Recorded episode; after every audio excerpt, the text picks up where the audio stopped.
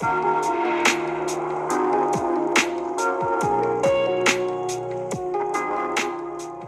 to the Hoops and Huddle podcast with Maliika and Brannan, also known as the Rubric.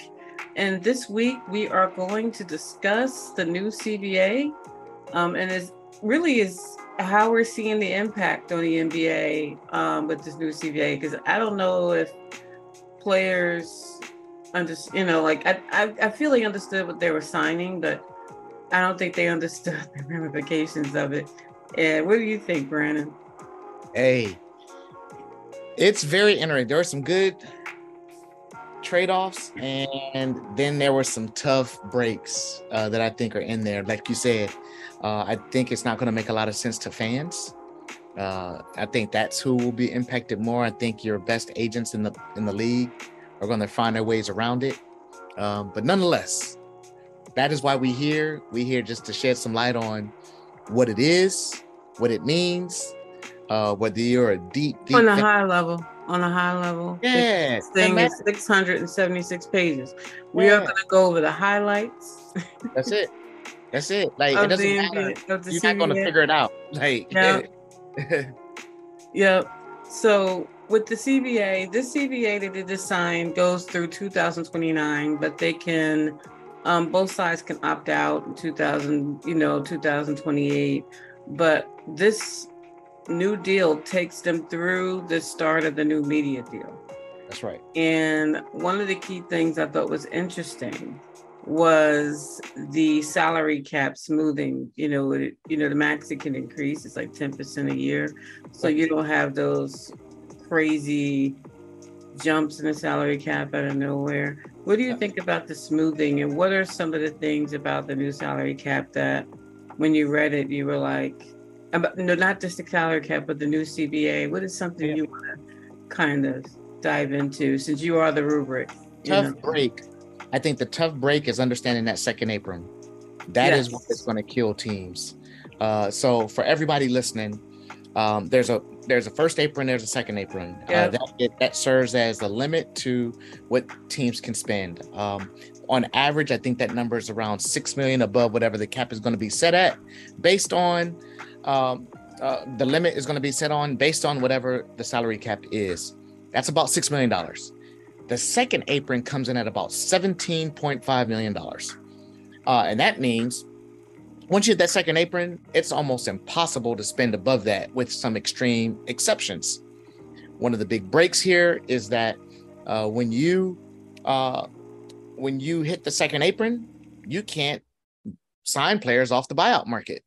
Yeah. So yeah. that is where your big name stars typically are, who on the back half of their career, let's call it uh, John Wall, let's call it, um, uh, let's well, see, Andre Iguodala last Andre year. Yeah, those players, but there's still some other big names mm-hmm. that are out there that you could sign that you can't.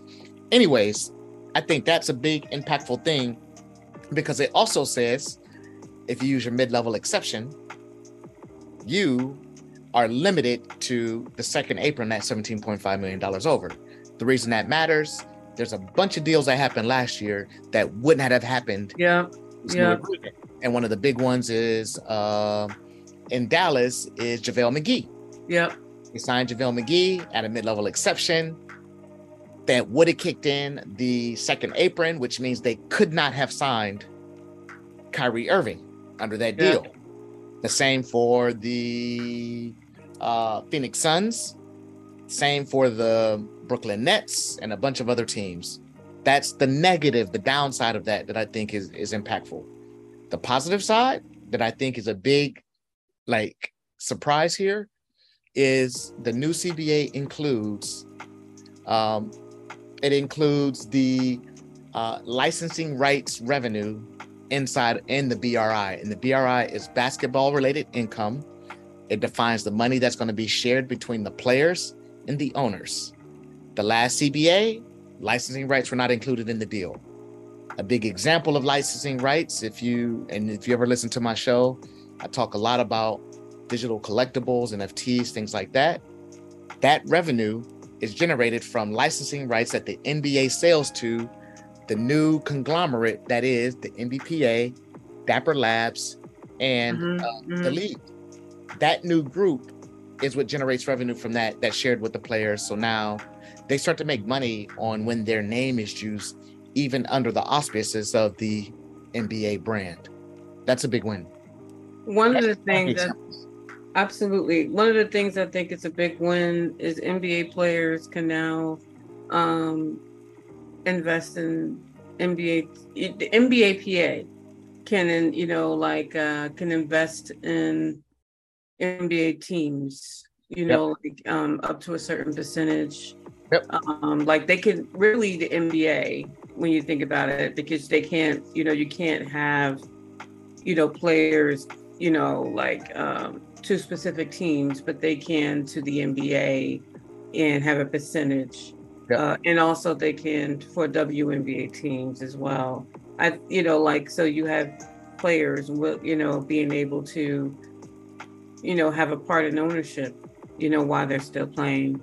But one thing I think is controversial is that they're able to the gambling part. I think, you know, like being able to invest or you know have agreements with gambling companies but there are a lot of stipulations around it i Yep. think opening up that can of worms can lead to some issues so i was curious to how you felt about the gambling angle of the cba that players can now i, I don't they, they can't i know they can't participate in things related to their sport. Yep. like so that's part you know so it's not like they can profit from their sport but you know like throwing games or that's not even possible. So i was curious to how you felt about gambling. If the NBA, if the league office can go into partnership with, I'm gonna call it Las Vegas, the players should be able to do the same. Doesn't Yeah. mean there's gonna be problems and conflicts, absolutely, uh, but that opportunity should be there. I should also call out that in the first statement, licensing revenue, that's a whole new channel of licensing revenue that will now flow through the league that now gets shared with players as well. So I love it. I love it.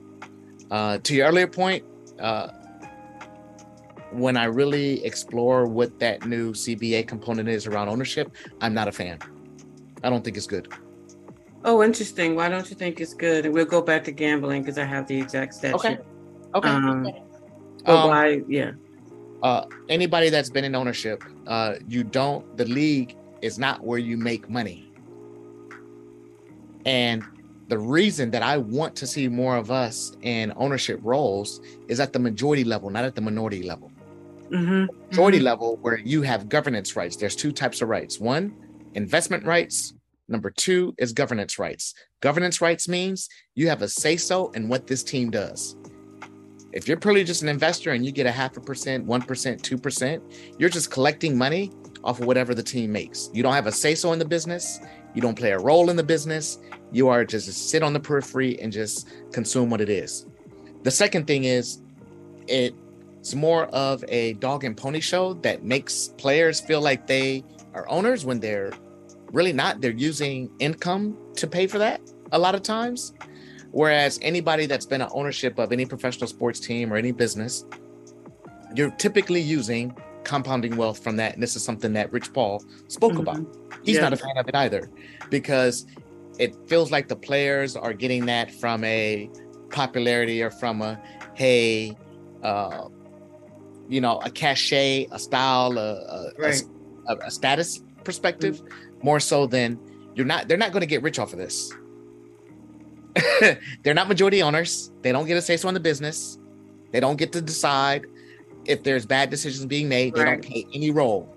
You're just there just to say, hey, come spend the money that you make on your salary to spend on doing that, um, saying that you're an owner of a team.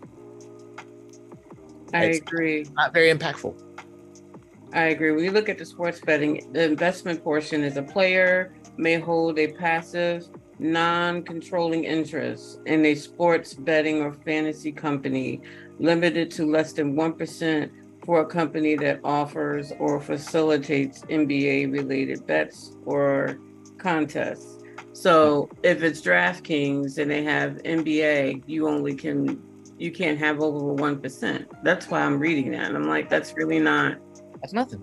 That's nothing. But Michael then, Jordan, but Michael Jordan has a significant stake in DraftKings. This is true. Michael he Jordan does as an owner. He has that. He he's does, but investors. now that he's uh, a going to be a minority owner any day, that's going to be announced. That's right. Yeah, yeah, yeah. yeah, yeah. But yeah. when that was announced, I was like, he's a consultant for DraftKings. How was that? So yeah, owners have more power, more control. You know, that's that's how it goes. Um, endorsement: A player may participate in a sports betting and fantasy endorsement that involves general brand endorsement and or endorsement of betting on non-NBA sports. Yeah. So they can endorse betting, but not NBA specifically. But also, one more thing I wanted to highlight is players can invest or promote cannabis. Um, you know, as well. And the investment part says a player may invest in a company that makes products containing only CBD. So they only can invest in CBD. A player may also hold passive, non controlling interests in a company that makes products containing marijuana. So this is more limiting than people thought it was because yeah, yeah, CBD. Um, and the same thing with promotion is CBD. But you did um, say, but you did say, if you're reading those terms, passive, non-controlling interest in products containing marijuana, which is THC. So THC. as long as it's non-controlling, they can invest. Okay, yeah, yeah, yeah. That's a key. Yeah, that's a key thing. You, I just basically glossed over that. Yeah, yeah. Now, non-controlling is also descriptive of. Uh, when I'm not a lawyer, we should probably talk to one. But I believe non-controlling is determined by whatever uh, the, the bylaws or the constitution yeah. of that business yeah. is. They could say, "Oh, up to 15% is non-controlling, or 14.9999% might be non-controlling." Other companies might say up to 4.9999 is is not controlling. So the percentage of investment uh, is one thing where they determine the governance kicks in, meaning they have a say so in the business, uh, voting rights, so forth and so on. That that's suspect, but I like the steps where they're headed because I think it's far beyond, I believe, the NFL, MLB, or hockey, right? Mm-hmm. It's mm-hmm. further mm-hmm. further along than they are. It so I like further along. I like it from that point of view. And one of the things I wanted to um, that and another change is the NBA draft combined because next year all players invited must participate in a draft combine. Um, so you won't have these people that are not going to work out that are you know they will probably need a they'll need a medical release to not and really need to show that they can't work out. This is you know, and like if they want to be in the draft. That's if that's they they want to be in a like, if you want to be in a draft, you have to work out. Okay. So here's something I got. I got a question for you. Side note, and anybody that's listening, this is something I don't know, and I want to explore it. What forces a player to go into the draft? Like, what if I, as anybody, as anybody is, I just I just went to summer league. Summer league is a bunch of guys they're mm-hmm. trying to get the team. They weren't in the draft, and they can get signed. They can get signed over the past couple of weeks. So why would a superstar, if he could control his destination, control where he wants to get signed, does he have to go into the draft? Be like, nah, I'm a number one draft pick, but I decide I'm not going to go into a draft. Can I not do that? What what what mechanism exists that says that invited players who are not excused and do not participate in the combine will not be eligible to be drafted into the That's right. That's right. That's my point. What if I don't want to be drafted? I want to sit, not be drafted, because I want to just go sign a deal directly with XYZ team. I was just at Summer League. That's a bunch of guys who were never drafted. They weren't in the draft. They're trying to get signed, and they can. They they can get signed for pity patty money. I mean, That's if you correct. want to go that right and you want to go that route and have control over where you sign as a top pick and you want to sign for these very low contracts in a two way, that's up to you. You know, you know those going to get the highest salary. They're going to get um, the the guaranteed money. You know, they're going to they're not going to be on that two way or or ten day whatever. Right. But So if you're willing to risk that, that's But here's what, drives the price up. Is let's talk about me and you. We're both could be in the draft. Now we're number one pick, you're number two, and we both decide not to. Our price is now based on a team's willingness to negotiate with us. Like a team can offer me that's, five million that's a good point. That's A a team good can offer me point. five million dollars. I can say no. They're not going to get me, or they're trying to get you, or they're trying to get the next player. Like I could see this being guys saying, "Hey, do I want to go sign just on my own and not be forced to go into a draft?" That's the part of it I need to because this is saying will not be eligible to be drafted in the NBA until the first or secret draft for which the player attends and participates in the combine. So I'm, um, you know, in the so if you don't, you, you know, say Scoop decided not to participate this year, He can still get signed. He he can still sign as an undrafted free agent. That's correct. That's um, correct. and he'll have more control of where he can go. But the that'd be it'd be interesting if a top draft pick ever does that. That's if right. a top that's draft yeah. pick ever Yeah. does that, what Yeah. kind of contracts will he sign? What would be? Because then why weren't other players doing it before then? If that's the case, if they could sign as an undrafted free agent, they could sit. Then why? Because I'm arguing whether Wemby was drafted or not, he was going to make a shitload of money. That's true. argument. That's my argument. It Okay. doesn't matter if he was in the draft or not. There was a team that was going to pay a lot of money to land him on the squad. The minute that two teams want him is the minute that there's negotiation for a high contract. It doesn't take 10, it doesn't take 20, it takes two. There are now three two-way contracts. Okay. So Yeah. teams have an extra two-way contract. Um, Exhibit 10's um, contract bonus amount now is went from 50 to 75,000. Yeah. Um, so I'm happy for the Exhibit 10's and they will have an increase. Interesting fact about the three-way contracts. The players were not a fan of it. They were not a fan of the extra two-way contract. Extra two-way contracts. Oh, why weren't they? Because they because that that that should be a roster spot. That's a roster spot that gets taken away. Yeah, 30, more, 30 more slots go Mhm. away because teams are more willing that's a good point. Yeah, that is a good point. versus one of the vets that are in the league. And it was more so, and I won't say all the players, I would say a lot of vets uh, that were not in favor because that's one of their potential slots that just went away. Now, what are your thoughts on the in-season tournament? Like, it's here. It's you know, it's not going. I don't think it's going anywhere. Once they introduce something, you know, basically it's the NBA's NBA. the Commissioner's Cup because right. you know WNBA has the Commissioner's Cup. Um, I think the first year WNBA fans were like, "What is the?" You know how they use it. What's the point of it? WNBA is like the guinea pig for the NBA. They test everything out in the W, and then it's introduced. Like Kelsey Plum put up a tweet when that was announced, the uh, in-season tournament, and she was like, "We were the guinea pigs." Yes, um, and and they had this whole uh, introduction of the in-season tournament at the summer league where you know you had star players presenting the, the you know the rules and you know how the in-season tournament's going to run. And it's i think it's situated in the front half of the season that's during nba nfl season. They're going to have it the play on days when there's no nfl games. Um and like the tournament itself like the tournament itself will be during the beginning of the season. But then when we get into the last you know last four when it gets to the playoff time for the in-season tournament those games will be played on a tuesday and a friday Um, November 3rd through December 9th. Uh, Yeah. December 7th is the first semifinal in T Mobile Arena in Las Vegas. Uh, the championship will be December 9th in Las Vegas. Uh, it will also, every game except the championship will count in the regular season schedule. And they put them in six blocks of five. So you play four games in the Mhm. first round, two games on the road, two games at home. And then you start your knockout rounds, and it is single elimination yeah uh, until you get to the semifinals. Is it a good idea?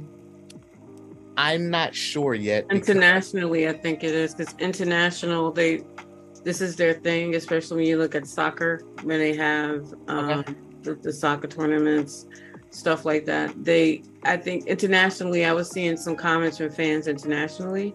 And it was a very positive um, response from the international side. That's what I noticed.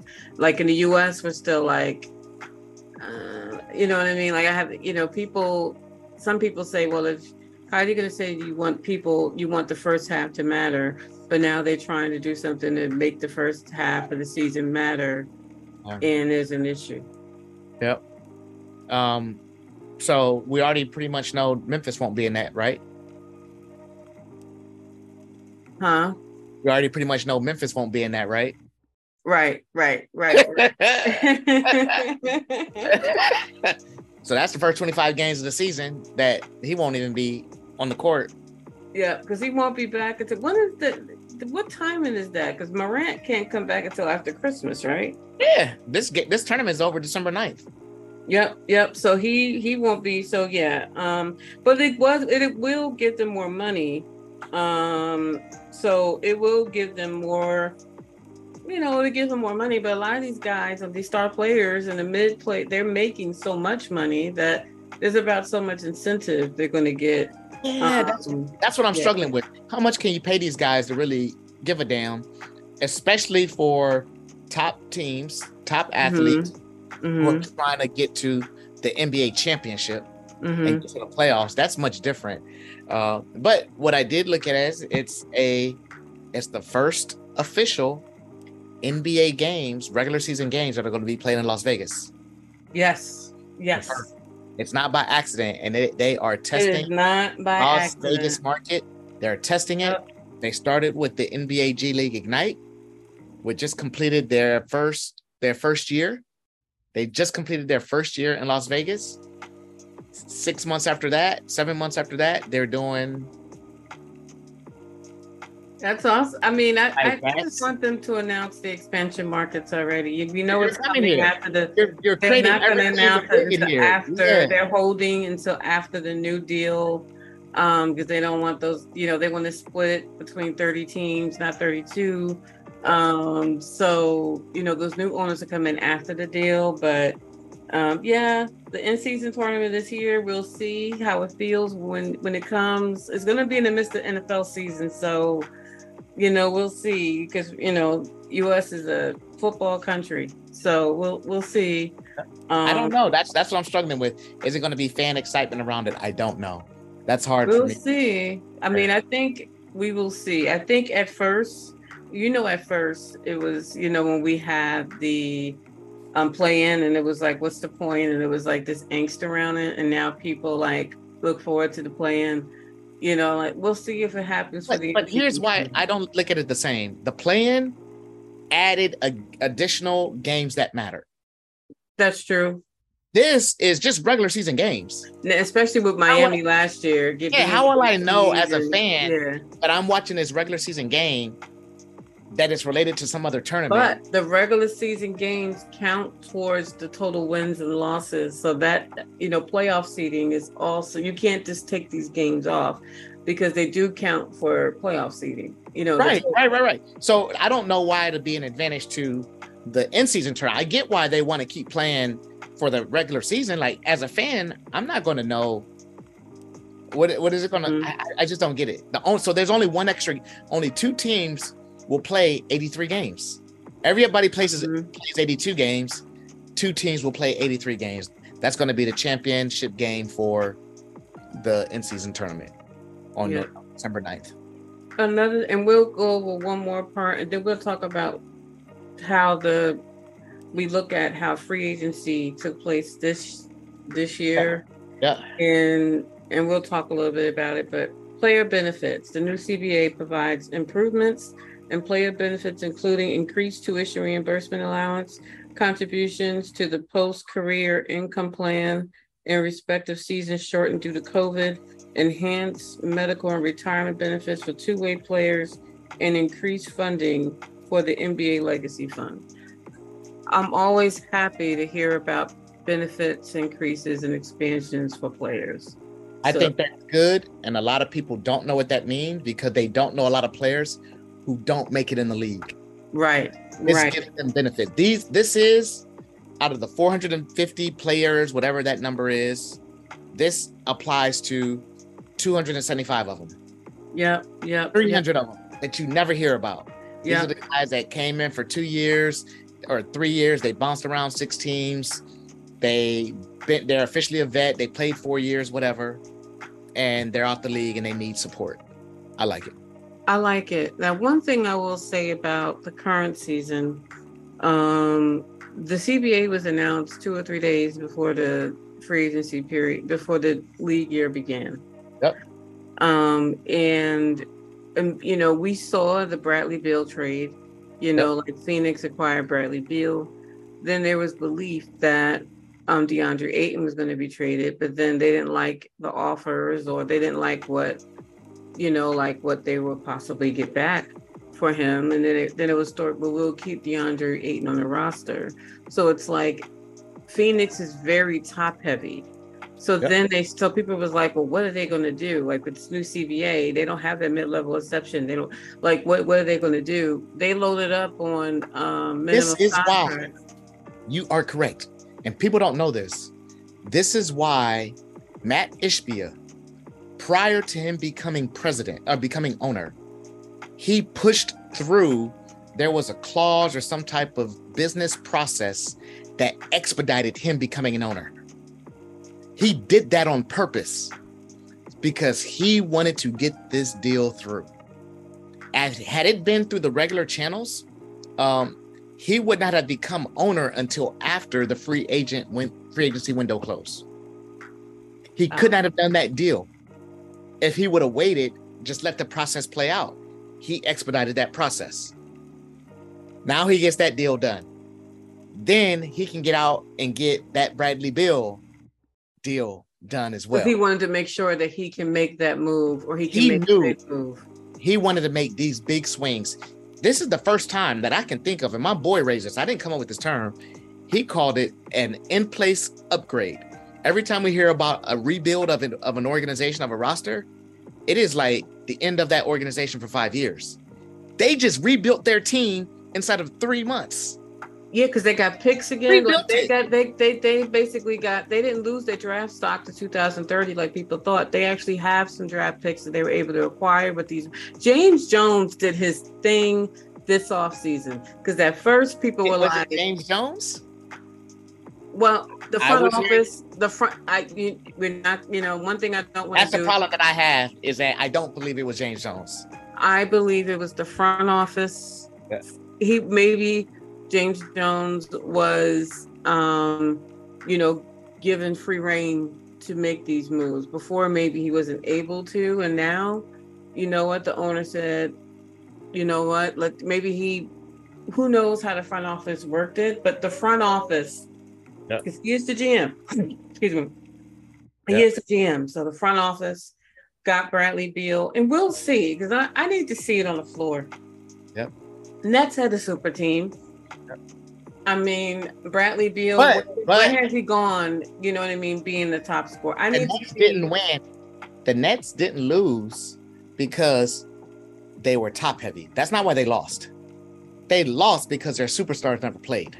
No, I, I get my point is you don't know what's gonna happen in Phoenix. Like on paper, you know, like it's like, oh, on paper, ooh, who can go up against Phoenix. I'm not afraid of Phoenix. I'm sorry.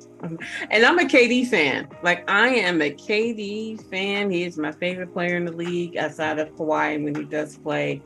Um, but I, I am not impressed with what okay. I see. And until I see them on the court dominating in the West, um, we'll see. Um, but that watching that move, and I think the whole league is watching that because they have four they have two max salaries, I think, and then two, you know, high level salaries. They're very top heavy. Oh, they got three, don't they?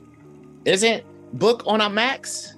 Book's on the max. KD's on the max. He's on the max. And B, uh, uh, Bradley Beal is two hundred and fifty-one million. Yeah, he's on the max. They have three max. My point is, yeah. they have four. They're very top heavy, and then they have a lot of. That's right, and Ayton, and they gave Ayton that loop. Yeah, but he, I don't think his is a max. Oh, okay. It's a max contract. Okay. What I will say is they signed some pretty decent players and on uh, minimum deals. You have players wanting to go there possibly to win a ring. So we'll see what happens with Phoenix. Um, you have players asking for trades after you know that you know for in this new league year. Damian Lillard is still um, out there, you know, waiting to go to Miami. That's his destination. He's choosing um, under the. I mean, in casualty deal. He's a casualty of what we've been talking about of yeah. this. Yeah. This is part of a big reason why he's not signed yet because of the mechanisms and the limitations teams have to get. They have to match. They have to first apron and second apron. Like this is making it hard. Uh, but that's why you saw Phoenix move so fast because they saw this stuff coming.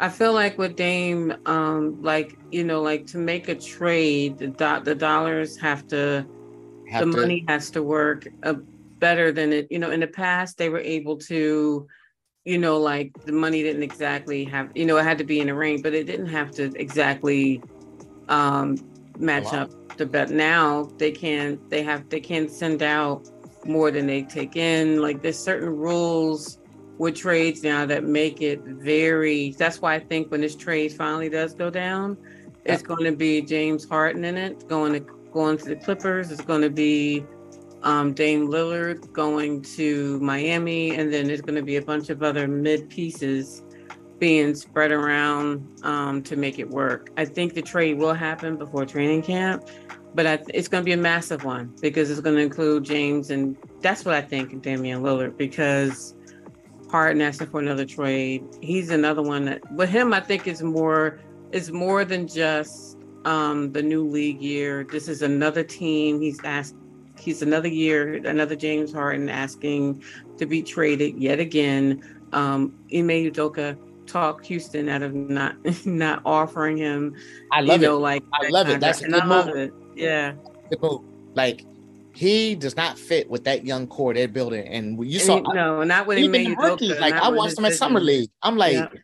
man, them boys, them boys can they be good. Out there. They got yeah, a good coach that knows how to coach those young guys. Yeah, yeah. And um, so I just think that this off season you saw I, I don't I don't think people I don't think players knew how this off season was going to play out. It wasn't the best free agent market either, but you know what I mean? But I mean, you have players still.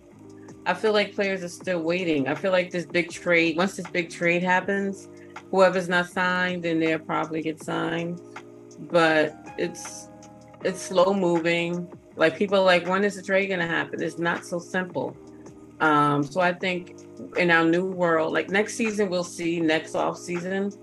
Um, there'll be more penalties that come into play with the second with the second apron next year. Um, and I just think when we look at, because I originally wanted to look at when Oscar Robertson fought for players and went all the way to um, Congress for the rights of players. We're going to do that another time to look at that in more detail. Because I think that'd be something cool. We can look into that and kind of compare it to this new CBA. Um, I just I'm just want to see where we go from here because I think players were a little surprised with the impacts of it on what it meant. Because I heard that with Chris Paul, they felt like Chris Paul was fighting for the superstars and the mid players. There were enough rights and protections for them. Does this CBA, and you know, positively impact those players not at the top? What do you think? Uh, they have more business impact with this CBA. Mm-hmm. They do, and they say, do get they did get increases with some. Remember, some yeah, remember. This deal includes licensing rights. Who it does, does the CBA sell licensing rights to? TV networks. They sell them to media companies. That's all going to be folded into. Um, um, that's all going to be folded into the new media rights deal that gets signed as well. So there's going to be some impact, I think, some uptick they're going to see from that as well. Yeah, the mid-level exception goes up 30%. Yep. Um, the taxpayer mid-level exception will equal 5 million. Um, yep. The traded player exception increase, trade trade allowance 175%, trade allowance would be increased to 200 200%. Not sure what that would means. Um, yeah, so they do get they were the maximum allowable salary increase in the first season covered by veteran extension would be 140%, used to be 120%. So there were increases throughout, you know, like for the mid-level and and and such um, players. One thing we forgot to touch on, and we can end here. How do we feel about the 65 game minimum for league awards? I like that. I thought I, that 65 was at first, honestly, and I still kind of do. That is kind of that's a high number. You oh. may have some players that should, you know, that are injury that may be a little injury prone, yep. that maybe should be qualified, and depending on the, you know, like what they were able to, because I think you know there could be some exceptions depending on the circumstances. But 60 i thought it, it will start with 60 games. I thought 65 was like oh wow. 65 seems steep but the players agreed to it so yep. you know your thoughts. 80% of games. Yeah. So you need to you need to do the whole um now the different argument and all of that you know I, like, I already believe they play too many games I do too. That's a fight you're never going to win in a business because that's yeah. taking money off the table, and nobody's going to sign up for that. Players wouldn't even sign up for it now. They'll complain about it, but taking yeah. games off the table takes money out of their pocket. Yeah. Uh, in all of these other categories, and the owners definitely don't want to do it. Uh, but 80 percent, uh, if that's what you're playing, like, okay, let maybe go down to seventy five percent. Maybe say seventy five percent. You should play. Okay, I, I could go with that. I'd go with that. But yeah, I would less than yeah. that. Yeah, I, I, definitely agree with you. Um, but we'll see that we'll see that play out next season as well. Yep. Um, but this is something me and Brannan wanted to do. We wanted to do a quick episode looking at the new CBA and just having a chat about it.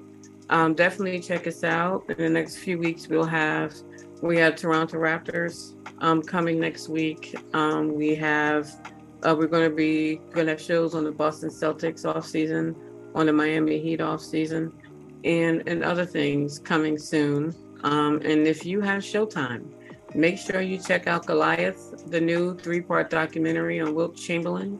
It is very interesting and includes they use AI for Wilt's voice throughout. That's from some of the books or some of the things he's written um, so it's interesting. I'm okay with how they used it. The family was okay with it. So, but the AI, you do hear Wilt's voice throughout the doc, but it's well done.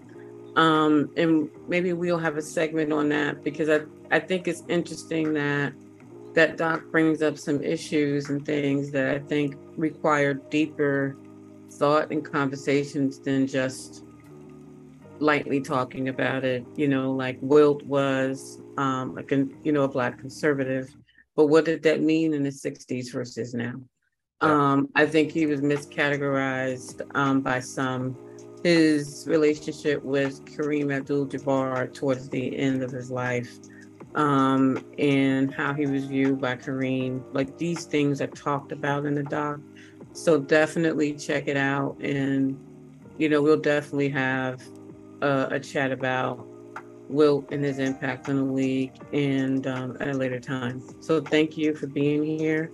And any last words, um, Brannan? Hey, let's uh, let's get ready for this uh last couple of trades and get ready for this NBA season. And we're gonna keep rocking like we do every week. I love doing this with you. Appreciate y'all for listening.